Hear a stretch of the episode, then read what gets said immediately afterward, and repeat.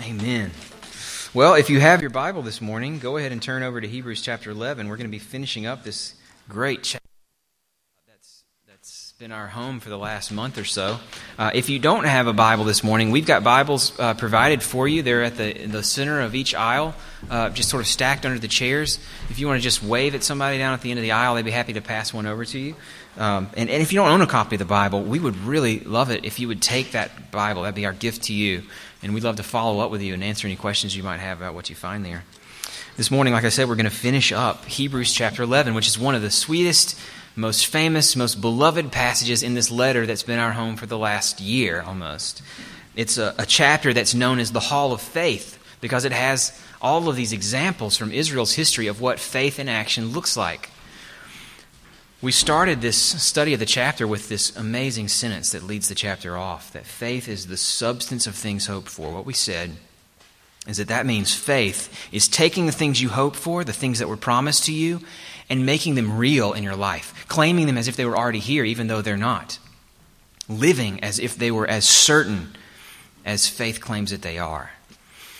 And then every example we've seen so far has shown us a little bit more about what it would look like to do that, to do that abstract thing of taking these promises and planting them in your life as if they were substantive already.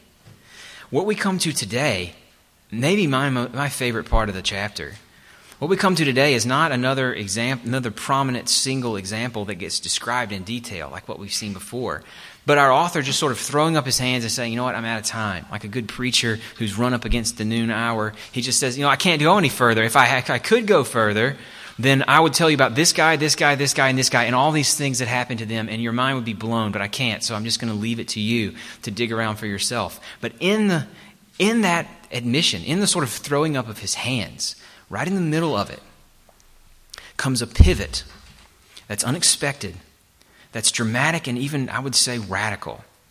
And that I think holds the key to understanding what's going to be required for us if we're going to let faith define who we are in this life. If we're going to let our claiming of promises of a world to come shape how we live in this one. Faith, if this dramatic turning point defines it for us, faith judges events and experiences of this life in light of the promised world to come, rather than judging the world to come in light of the events and experiences of this life. Does that distinction make sense? I want to make sure that's clear. That's what we're going to be unpacking. Faith judges the things that happen to us in this life in light of the promised world to come, rather than judging the promised world to come in light of what happens to us in this life at the heart of this text that runs from verse 32 to verse 40 of chapter 11 is verse 35. Verse 35 is the end of this escalating series of things that were done, these amazing miracles that happened to people who believed. And the culminating one is that some women actually got their dead children back to life because of their faith. People were raised from the dead by faith. And then in the next sentence, in the exact same verse, we're told Others were tortured, refusing to recant their belief in God, who gave up even their own lives. Same verse, same point, same illustration about what faith is like. Means some see their dead brought back to life, and others see their lives taken from them in painful ways. And faith is on display in both of those categories. We're going to be trying to unpack that, that central insight for the rest of our time this morning. I want to do it in three simple steps. I think that the text lays out for us. That sometimes, I think the text says, faith brings back the dead. You may even get your dead children back, according to Old Testament history. But sometimes, faith costs you everything. It takes even your own life. And here's the crucial point where we're going to end this morning. What, the, what this text wants to show more than anything else is that if Jesus really is alive, if his resurrection is true, then ultimately the difference between receiving back your dead children and having your life taken away by torture doesn't really matter that much. If Jesus is alive, the difference doesn't really matter. We're going to say a lot more about this. If you found the passage, would you please stand with me in honor of God's word as we read together? We're reading verses 32 through verse 40 of chapter 11. This is the word of the Lord. And what more shall I say? For time would fail me to tell of Gideon, Barak, Samson, Jephthah, of David and Samuel and the prophets, who through faith conquered kingdoms, enforced justice, attained the promises, stopped the mouths of lions, quenched the power of fire, escaped the edge of the sword, were made strong out of weakness, became mighty in war, put foreign armies to flight. Women received back their dead by resurrection. Some were tortured, refusing to accept release so that they might rise again to a better life. Others suffered mocking and flogging and even chains and imprisonment. They were stoned. They were sawn in two. They were killed with the sword. They went about in skins of sheep and goats, destitute, afflicted, mistreated, of whom the world was not worthy, wandering about in deserts and mountains and in dens and caves of the earth. And all these, though commended through their faith, did not receive what was promised since God had provided something better for us, that apart from us, they should not be made perfect. This is the word of the Lord. You can be seated. Sometimes faith brings back the dead. I think that's the point of these first several verses. Verse 32, like I said, breaks off this detailed list of figures from Israel's history. He just sort of throws up his hands, says, I'm out of time, and starts rattling off names and things that happened in the course of the Old Testament story. He lists off names that would have been familiar to his audience. They would have known what those names rec- uh, represented, just like if you were to rattle off names like Washington and Lincoln or Michael Jordan or Bo Jackson, we would know what those, what those names mean. They have this, the, the significance of what they accomplished is familiar to us, right? Verse 33 then jumps into the things that these characters saw happen through faith. And a lot of them are described in the books that, that bridge the gap from when Israel was freed from the Exodus, during the Exodus from, from slavery in Egypt up to the time when Israel had their own land. And then, and then some of them are, are sort of at the end of that after Israel's land has been taken away from them. And the era of the prophets, that's, that's, those are the names that bracket his list. Gideon and Samson, these judges characters that are in between the, the deliverance from Egypt and the, the kingship in the land. And then the prophets, a sort of summary of, of almost all that comes after uh, after David and Solomon are king in Israel. The things that he lists off as happening to them are things that you could read about in the Old Testament. I encourage you to do it, especially if you've got a, a Bible that has cross references. Well, one thing that you could do would be to just look at each of these words or each of these names or, or uh, clauses about what happened and go back and read what's likely he's talking about here. Some of them are pretty easy to identify. He talks about conquering kingdoms and being mighty in war, and it's not hard to see Gideon there, right? Gideon, the man who through faith accepted the reduction of his army down to 1% of its strength and went against an army whose, whose camels look like the sands of the seashore, the story tells us, and defeated them without even the use of a sword. Similar stories are told about Barak and Jephthah. Daniel, of course, is who he has in mind when he says that they stopped the mouth of lions and Daniel's buddies Shadrach, Meshach, and Abednego quenched the power of fire. David is the one surely he has in mind when he says that they enforce justice. David comes on the scene after this period in Israel's history where there was no king and everybody was doing whatever they wanted. It's a period of total anarchy and injustice. And then David, a gift of God to his people, establishes justice and extends the kingdom as far as God intended it to go. Faith, time and again, led to miraculous strength for those who knew that they were weak and trusted in God. Now, this list builds, like I've already said, to verse 35, to the story that they would know from the prophet Elijah and another one from the prophet Elisha, where they meet these great women of faith whose sons have just been taken from them. Women who did not have husbands and would have depended on their sons for their very life, and they've lost them. And they're restored through the power of God and the faith of the prophets. These stories would have been familiar. And the point of this list would be to encourage his readers, right? That faith makes a difference. That if you claim the promises of God here and now, God is for you. He will act for you. He will do what you can't do for yourself. That's the point. It's simple enough. Faith makes a difference and it pleases God and it offers him the, the, the chance to show his power and love for anyone who trusts in him.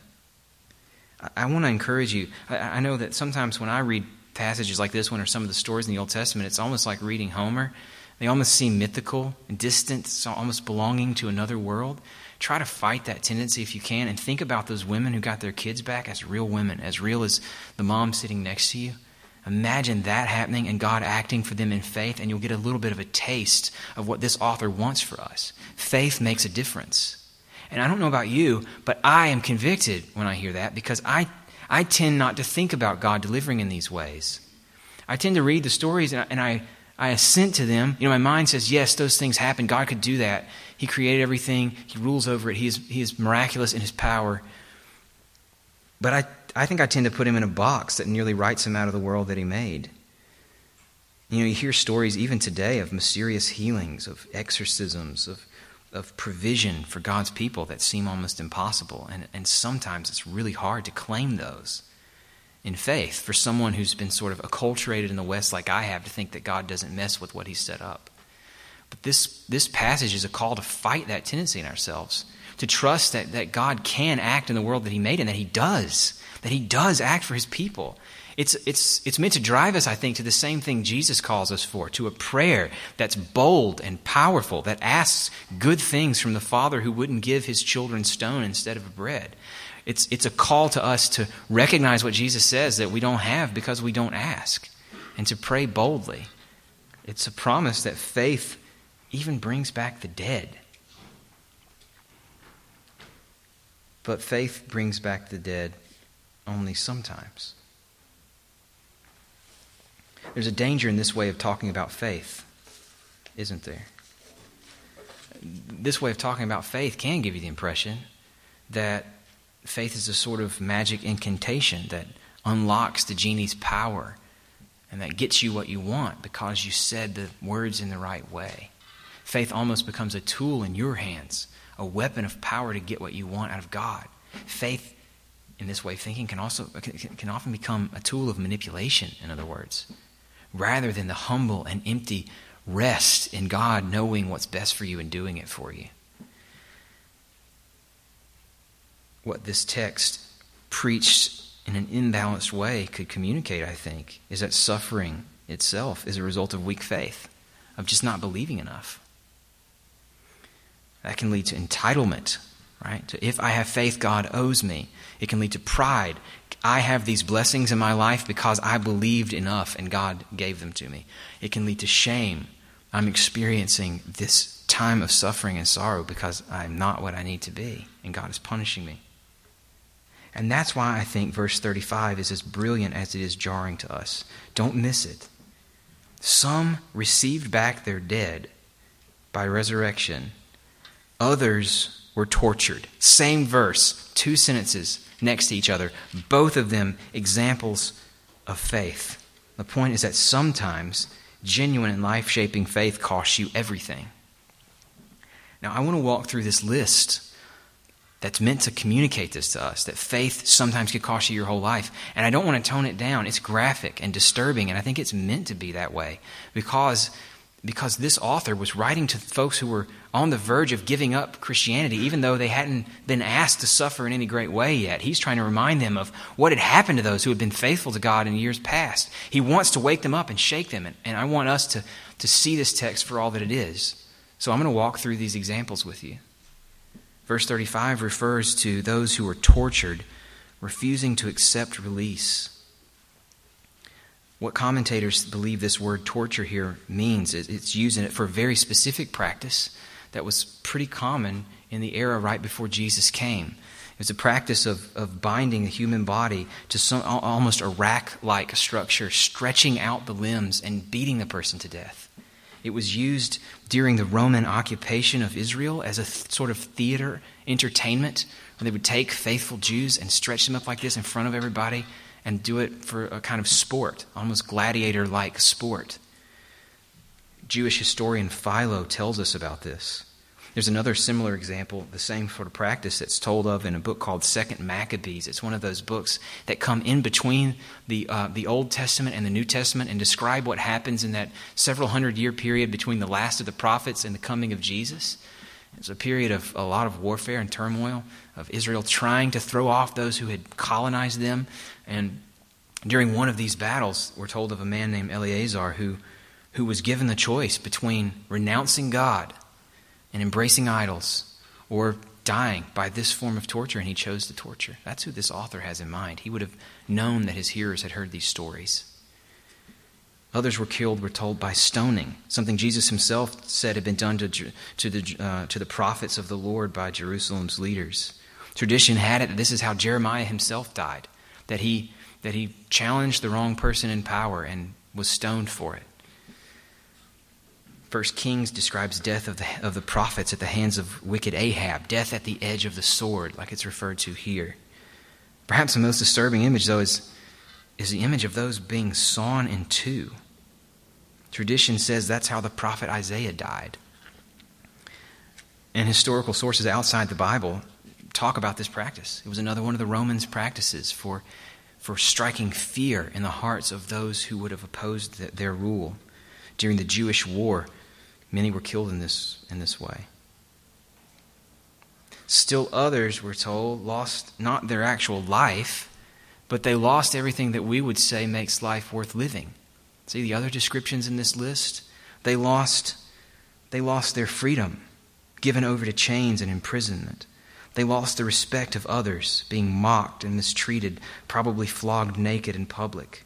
They lost the comfort and the security of home wandering around in deserts, hiding in caves. This is something we know happened not just to people in the era in which Jesus lived, but to early Christians for two or three hundred years after Christ. There are still these caves that you can tour in Rome where they hid and, and worshiped faithfully and, and, and did their art and their music and their preaching. There's still plenty of evidence that this is the way they were forced to live because of their faith. Again, these aren't just mythical tales from a holy book. We can't just write these off like we write off the tales of gruesome death in Homer. These things happen to real people, and they happen to real people because those real people believed. That's the, that's the point here. These are not these are not examples of what will happen to you if you don't believe, a sort of cautionary tale. They are promises of, of what may happen to you if you believe, if your faith is real and life shaping in the way He wants it to be. These things happened not because they lacked faith, but because they had faith. So the point is that faith is not a ticket to some long and prosperous life. It can mean a swift and a painful death or anything in between. I think the remarkable thing, when you take these two halves of the list and you look at them together, the remarkable thing is that they're both examples of faith that's incredible, that's God honoring, that's what it looks like to endure. Basically, what, this, what they're saying when you put them together is that whether you stop the mouth of lions or get sawn in two isn't ultimately that. It isn't material for the strength and the object of your faith. It doesn't really matter. What? How in the world can that be true?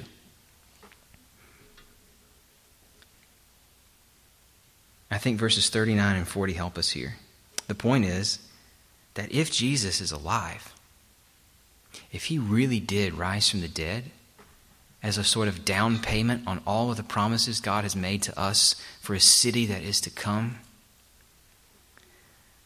then the difference between receiving back your dead by resurrection and seeing yourself get sawn in two ultimately doesn't matter that much. There's a hint towards this, I think, in verse 35. One of the things we've seen uh, Hebrews do over and over again is give us comparisons between things, right? It's almost been like one long compare and contrast paper. And here we get another comparison in verse 35. It doesn't come through quite so clearly in the ESV, the, the translation I'm using, but the word resurrection gets used twice in this verse. It's translated better life, rising again to a better life in, in my Bible, but it's, it's the same word used twice. Over here, we have women receive back their dead by resurrection. That's one kind of resurrection. And then we have others were tortured, enduring and refusing to accept release so that they might rise again to a better resurrection. Two resurrections. What we're told is that those who were willing to die were willing to die because they trusted what was in store for them was better than what amounted to a mere resuscitation. That, that, that even the best example of what faith could accomplish, the restoring of life to a young child, was only a brief resuscitation before death, not a final, once and for all, vanquishing of death. And that's what these folks lived for. That's why they endured their torture, because they had bigger fish to fry. They wanted life forever. That's the point, I think. I think that this, this is, is only reinforced in verses 39 and 40 I think this is a pretty weird, to me, it strikes me as kind of a weird phrase that they didn't receive what was promised. That part makes enough sense, but that the reason they didn't was that God had, had provided something better for us, something a, a, a, that apart from us they couldn't be made perfect. What is, what is that trying to get at? I, I think this is what it means. What it means is that these two categories of heroes, the ones who through faith received everything, the ones who through faith lost everything, have more in common with each other than they have in difference with each other. These two categories have more in common with each other than they have in difference with each other. What they have in common with each other, what matters more than anything else, is that neither of these categories has received what was promised. That they had to wait whether they got back their dead or lost their lives. Either way, they were still waiting on the full reality of what was promised to them, waiting for something that God would not deliver until we could enjoy it as well. Waiting, in other words, for the kind of promises to be fulfilled that Hebrews has been about from the beginning. The promise that God has fixed the problem that we cause with our sin. That the relationship at the heart of our lives that we have broken can be healed because God has healed it in Jesus. That ultimately, God is preparing for us a country that is free from all of the blight, the sin, the evil, sorrow, and pain that we know in this life. That all of the best things about this world that we enjoy now are only faint shadows of what's coming for us. That's the promise that is made in Jesus' death, and that's the down payment that has already been received in Jesus' resurrection. And that's what these people live for. They hadn't seen it yet, and we haven't fully seen it yet. That matters more than whether you get your kids back or are sawn in two. The point, let me state it again, is that these two categories of hero, whose life circumstances were dramatically different from each other, as different as we can imagine, had more in common than they had apart because they were both living for something they had not yet tasted of. They were living for that for which we live. They both lived in faith that longed for more even than the blessings they received and that couldn't be thwarted by the fleeting pain that they endured. They lived for the resurrection of Jesus that he promises to us. And in this light, whether they stopped the mouths of lions or were sawn in two just didn't matter. It was immaterial to what they lived for with such longing. Let me put it differently. The fact that these ultimate promises that they lived for had not yet been fulfilled, that put these other miraculous victories, this whole laundry list of incredible things that happened to them, that put these things in proper perspective. It minimized them in a way. Almost like a steak dinner on the night of your execution. Well, it's nice, but if it still ends in death, then it, what good really is it? And it also minimizes how much we let our pain in this life define for us who we are because it's, it's saying that whether you get sawn in two or, or you know, tortured on some sort of rack is ultimately not going to affect the thing that you really live for. It minimizes the pain of those who lost everything in this life. And this is a radical, radical truth that means so much for how we approach Christian faith. And I think we need to park here for a few minutes more and try to savor it. There's danger in every analogy that you could come up with for something like this. Dangers on so many, in so many ways that I'm going to, I am going to acknowledge later on. But bear with me through an analogy that I do think helps us connect with the central point of this text. That the difference between having everything and losing everything ultimately isn't a big difference because the promises we live for are what they are. Imagine that you've won a trip to Paris, right? All expenses paid, and you don't even have to sit through one of those you know, condo timeshare pitches. that we've all heard of. There's no strings attached. You just got to claim it in faith, right? By boarding the plane to head to Europe. Now imagine one scenario in which, as you're about to board your plane, you get unexpectedly upgraded to first class. That means that you get a better seat, a good night's sleep, you get a good meal and nicer headphones, you get the temporary sense of superiority over those on the backside of the curtain. And when you wake up in the morning, you're in Paris, right? Now, who wouldn't appreciate this? Who wouldn't savor it even as a gift of, of, of the grace of the benefactor who made the whole trip possible? It should be savored like that. Now imagine another scenario. You board, the same, you board your own plane in faith. The trouble starts right away. Say there's a storm that means you can't take off for several hours, but you're already stuck on the plane, so you're just sitting there. Say you're stuck between a crying, defecating two year old and a large man from a culture that, for all of its you know, beauty and, um, and, and, and richness, doesn't value personal hygiene quite so highly. Let's say after takeoff, things only get worse. That the weather means a diversion, and you get you got to make an extra stop at Dulles, and you got to go through Frankfurt before you can get to Paris. You don't get to sleep. The TV screen doesn't work. But if you're thinking clearly, if you're thinking clearly, if you're not caught up in the moment, if you're not, in other words, a slave to your immediate circumstances, then you remember that this temporary suffering doesn't ultimately matter because the next morning you're going to be in Paris.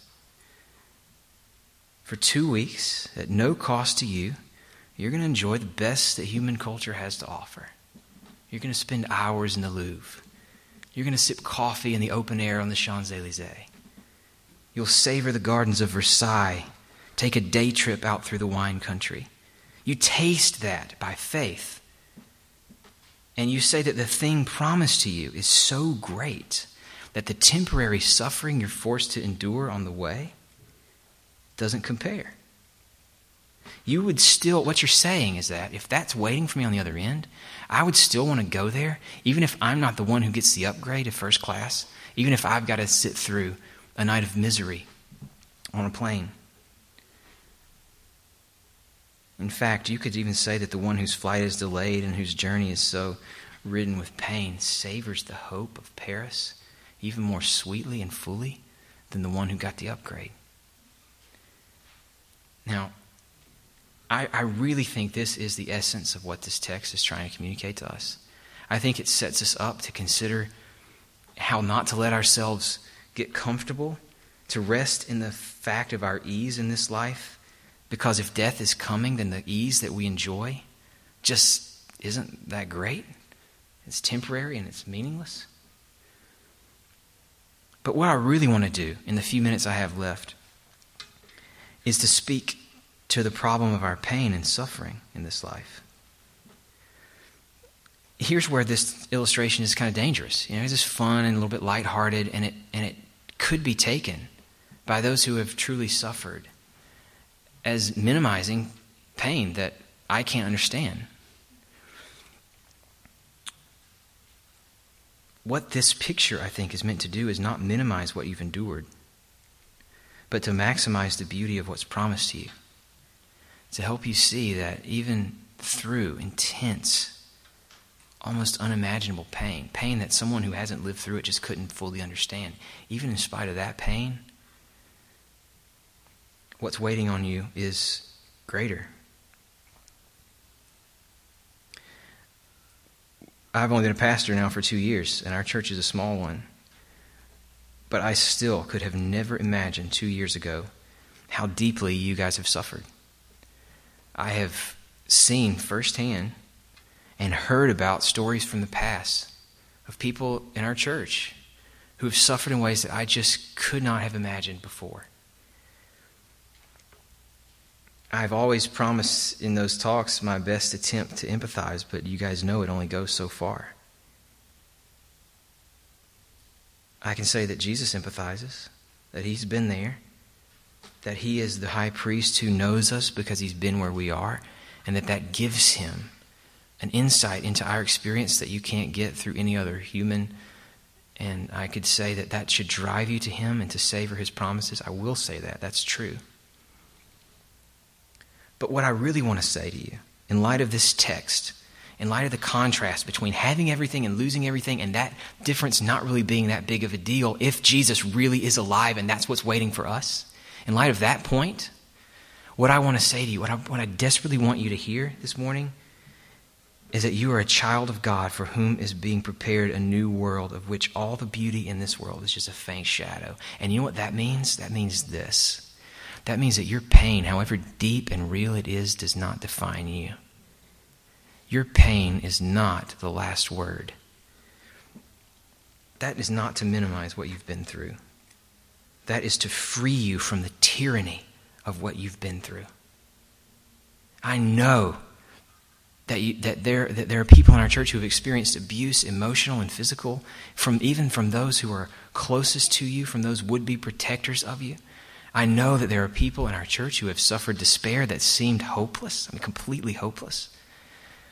I know that you have suffered, but your pain does not define you.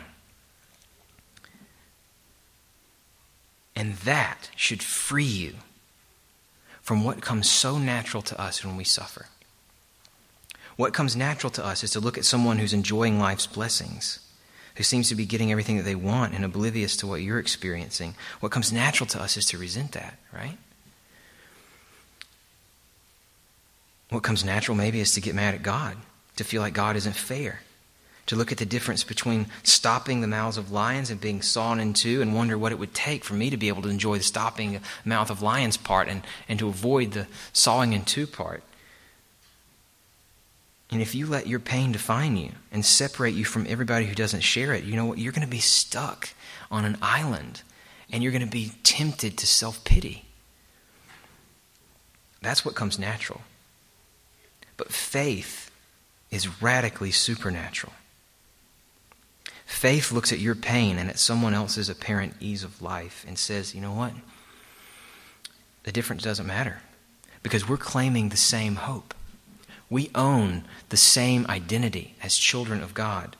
We are headed for the same end in a country that is still to come. And that unites us in a way that our pain or ease could never separate. This sort of faith is our calling, and it is God's gift to the world. I love that phrase that those who suffered in faith, who persevered, were, were men and women of whom the world was not worthy. The world doesn't deserve the statement that those lives make. What those, sta- those lives say to the world is that God is greater than anything you could take away from me, and He's greater than anything that you could give to me. And apart from Him, I don't want to live. But with Him, with Him who cannot be taken from me, I have all that I need. That's a statement that is God's gift to the world. And it's the statement we're all called to make with every breath whether we're stopping the mouths of lions or in two.